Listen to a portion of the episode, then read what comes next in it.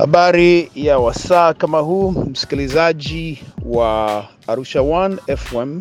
Mimi ni uh, mwalimu wa biashara na ujasiriamali, kwa jina naitwa James Mwang'amba na ni mtaalam wa masuala ya uongozi kwenye taasisi, mashirika mbalimbali pamoja na kwenye kampuni za kijasiriamali. Kwa hivyo leo ninataka kuzungumza na wewe kuhusiana na uh, stadi ya muhimu sana itakayochangia kwenye mafanikio yako uh, kwa kiwango kikubwa, pengine kuliko stadi nyingine yoyote ile. Kwa hivyo ninakusisitiza kwamba uweze kutega sikio, ukae karibu na redio yako, kwa sababu haya nitakayoyasema yanao uwezo wa kubadilisha kabisa mustakabali wote wa maisha yako. Uh, kwa hiyo ujumbe wa somo la leo ni jinsi ya kuongeza watu muhimu kwenye mtandao wako, jinsi ya kujiongezea watu muhimu kwenye mtandao wako kwa ajili ya mafanikio yako ya kifedha. Uh, kama unavyofahamu ni kwamba nimeandika kitabu kinachoitwa Mpenyo wa Kifedha, jinsi ya kufanikiwa katika nyakati ngumu na rahisi au nyakati ngumu na nzuri uh, kiuchumi. Na chanzo cha kuandika kitabu hicho ni kwamba niliketi chini nikatafakari kwamba kwa nini baadhi ya watu waliofanikiwa sana kifedha wanafanikiwa sana na wanaendelea kufanikiwa, na kwa nini wale ambao hawanazo, hawana fedha, hawafanikiwi, wana wanashindwa kufanikiwa, na wengine wanachukua muda mrefu sana wakiwa wanahangaika bila kuja kupata mpenyo. Kwa hiyo nikaenda mbele nyuma, nikafikiri, nikatafakari, kisha nikaorodhesha sababu walau saba, na baada ya kuorodhesha hizo sababu saba kubwa zinazofanya watu wasifanikiwe, kisha nikaandika sasa suluhisho la kila changamoto hiyo na nikaziwekea kanuni ya ushindi, na hiyo kanuni inaitwa winning, ambayo neno la Kiingereza likiwa na maana ya W I N N I N G. Kwa hiyo kila herufi hapo inamaanisha jambo fulani, kama utakavyoona kwenye kitabu. Nimefanya hivi ili iweze kuwa rahisi kwa mtu yoyote yule kuweza kufuatilia na kukumbuka, ili iweze kusaidia uh, katika kufanikiwa kifedha ili uwe na kanuni ambayo unaweza ukaikumbuka kwa urahisi zaidi. Sasa, kwa hiyo sura ya tatu ya kitabu changu linaongelea umuhimu wa watu muhimu kwenye mtandao au network yako.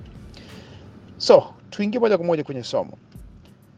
Nianze kwa kusema kwamba ninaamini kwamba ni vigumu kuwa tajiri bila kuwa na mtandao wa kukuwezesha ni vigumu kuwa tajiri bila kuwa na mtandao wa kukuwezesha.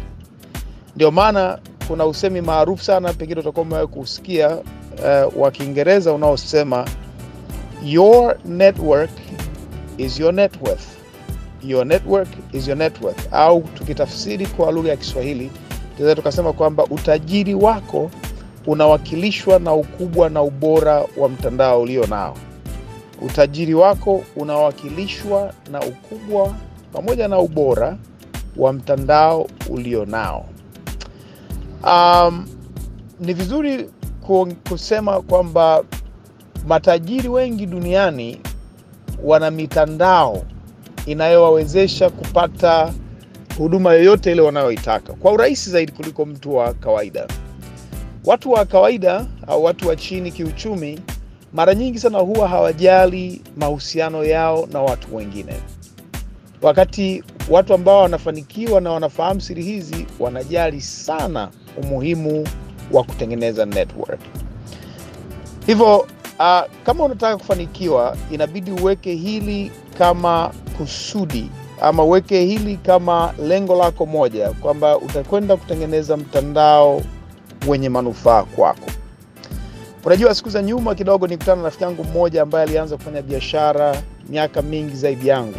Alianza kufanya biashara wakati mimi bado nasoma, kipindi hicho wakati na, nasoma sekondari na baadaye wakati niko chuo. Huyu jamaa alikuwa anafanya biashara na alikuwa anakwenda Mwanza, analeta nguo, anauza, anakwenda Kenya, anachukua bidhaa, analeta hapa. Biashara zilikuwa ni nzuri. Baadaye ah, rafiki yangu huyu tunaweza tukamwita Leonard akafanikiwa, akaja Dar es Salaam, akafungua biashara za usafi wa nguo au dry cleaners, saloon, biashara ya kuosha magari. Kimsingi akawa anaendelea vizuri sana.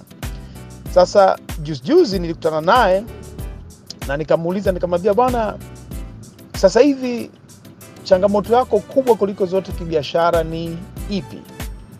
Akanishangaza sana kwa jibu lake, kanaambia zamani ilikuwa rahisi sana ya kufanya biashara. Nilikuwa naenda huku nachukua vitu naleta nauza, lakini leo hii ninahitaji kutumia akili zaidi. Unaona, kwa mfano leo hii ili mtu uweze kuuza unahitaji kuwa na mtandao wa wateja. Alafu akaendelea sasa, akasema kwa mfano, mimi na rafiki zangu ambao wakiagiza vitu kutoka China au kutoka China wanawatangazia wafuasi wao kwenye mitandao yao ya kijamii, kwa mfano mitandao yao ya kijumuiya, na wanauza vile vitu mara moja, mara moja, tofauti na wengine ambao hatujajenga mitandao mikubwa. Kwa hiyo akawa ananiambia kwamba kwake yeye biashara inazidi kuwa ngumu, inazidi kuwa tough kwa sababu ya swala la mtandao. So rafiki, ningependa kushauri kwamba kama utakwenda kufanikiwa, inabidi uamue kujenga mtandao.